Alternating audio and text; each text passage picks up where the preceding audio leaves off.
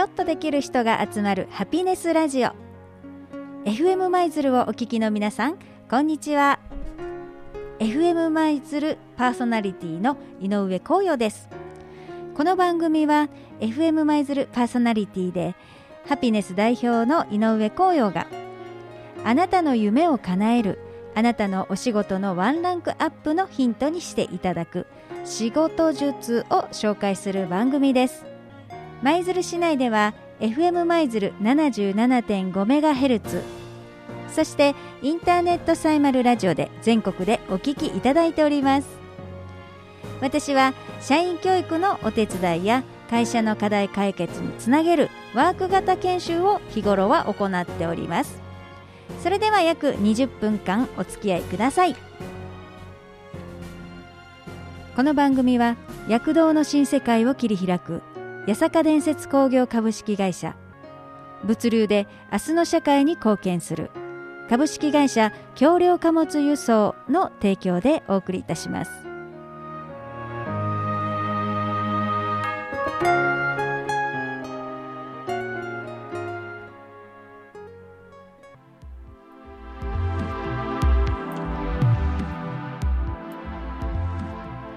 改めまして皆さんこんばんは。皆さんお元気でしょうか、えー、もう5月となりました。早いですね。今年もあともう少しで、えー、ね2020今何年だったかっていうのを忘れるぐらい毎日早いですね。2021年か、えー、5月になりましたのでもう半分に近くなってまいりました。皆さんお仕事の調子や、えー、毎日の生活いかがお過ごしでしょうか？さあ私の方はですね、えーまあ、こういう、ね、コロナ禍ではありますが毎日、えー、忙しく忙しく、えー、お仕事働かせていただいております。非常にありがたいことですね。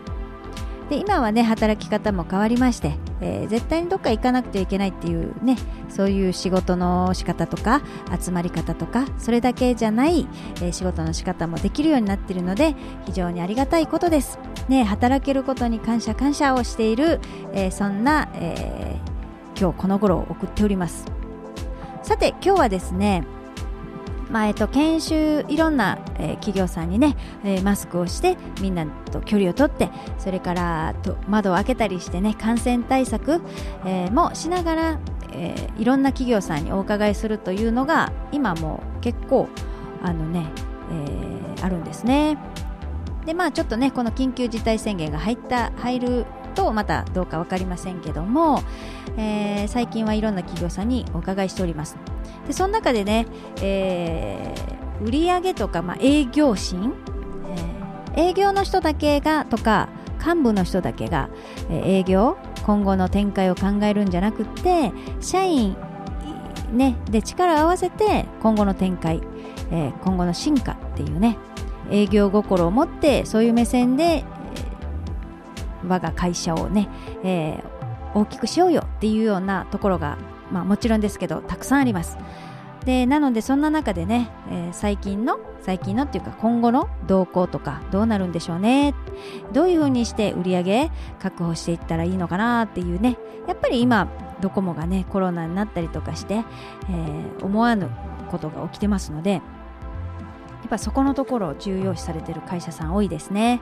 で内容私のお話しさせていただくテーマっていうのも、えー、ここ最近では衰退産業と成長産業という部分が一番多いし一番なんかご興味ね持って、えー、その内容をね聞いていただけてますのでここがみんなどうも興味があるところなんだなと思っております。ですので今日はですね何度か、まあ、この内容をお伝えしてるんですけども、えー、衰退産業と成長産業っていうところに注目をした内容でお送りしたいと思っております。じゃあね、えっと、2週2週というかこの5月、えー、5月の5日と12日同じ放送で、えー、次19日26日が、えー、まだ続きとなりますのでこの5月皆さん、えー、ねお聞き逃しなく、え、聞いていただきたいと思います。で、え、今日はですね衰退産業成長産業ですが、えー、今日これね実は収録なんですが収録前に、えー、一つね企業さんにお伺いしました。そんな中で皆さんに、えー、質問したことがあります。売上ね売上上げるためにはどうしたらいいんですかってよくまあもちろんどこの会社も思うわけですけども、えー、その営業のそのね何ですかあの最後に残る方の利益ではなくて売上を上げる方ですね。でその経常利益を上げる利益を残すにはどうしたらいいですかの部分になるとそれはねもちろん売上だけじゃなくって、えー、経費の削減であったりとか原価ね原価の部分の見直しであったりとかそういうので残していくわけですが今回はちょっとその売上の方売上だけの方で考えると売上って、えー、伸ばすには、まあ、3つの方法なんですよね。基本的に。3つの方法。さて皆さん売上上げるための3つの、えー、大事なところ3つどうにかすることがあるとしたら何でしょうか？まず1つ目に、え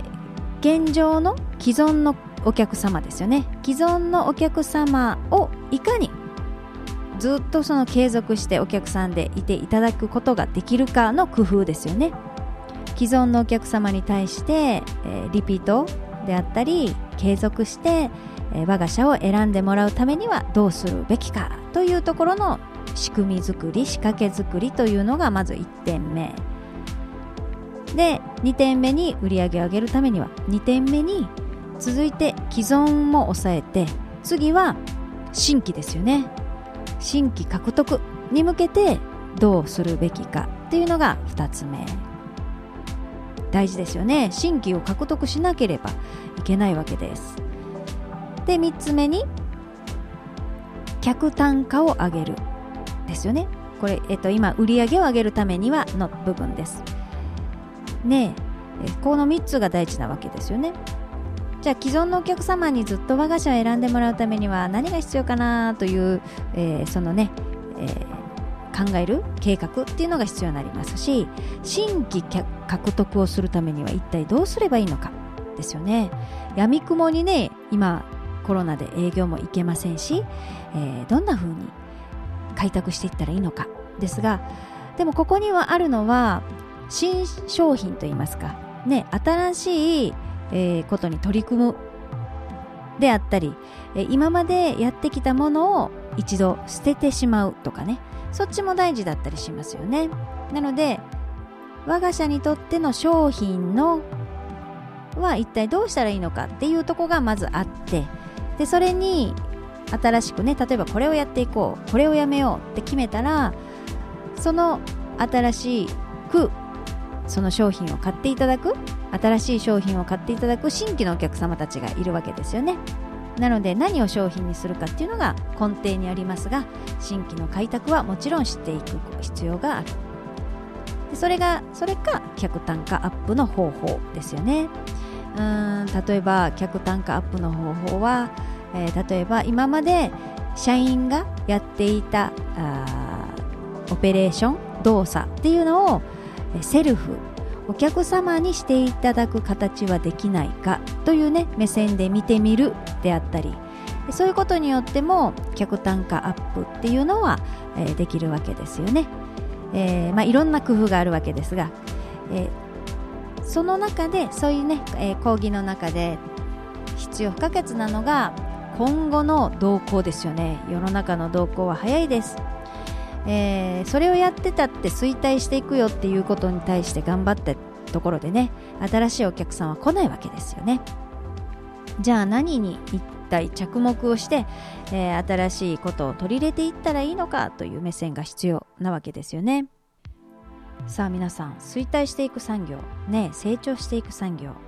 これもなんか何週間か前か何ヶ月か前かにもやりましたがじゃあこれからは一体ね何がなくなって何どんな商売が商売っていうかねどんなことが伸びていくのかっていうのを皆さんと一緒に考えたいと思います。でその前にですねその前に曲いってみましょう。頑張らないといけないので俺たちの明日エレファントカシマシさんの曲で今日の一曲いきたいと思います。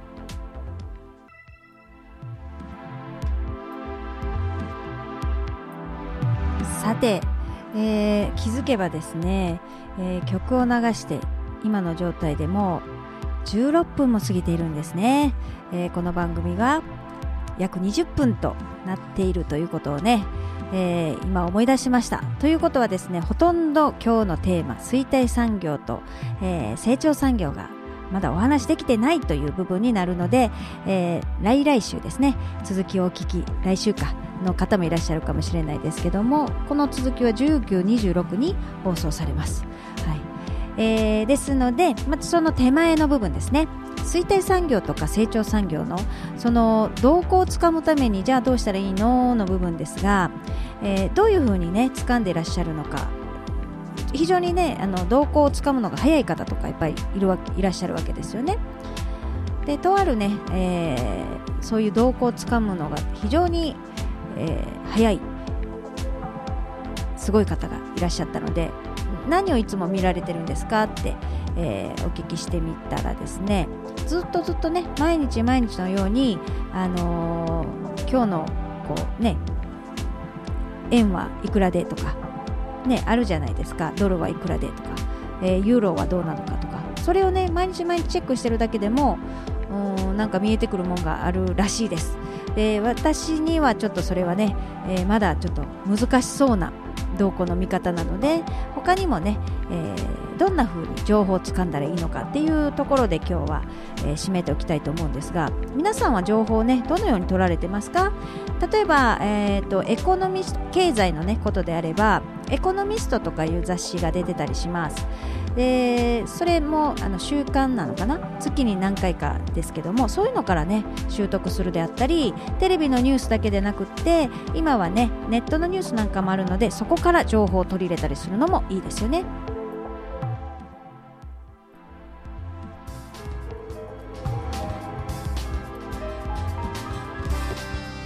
さあ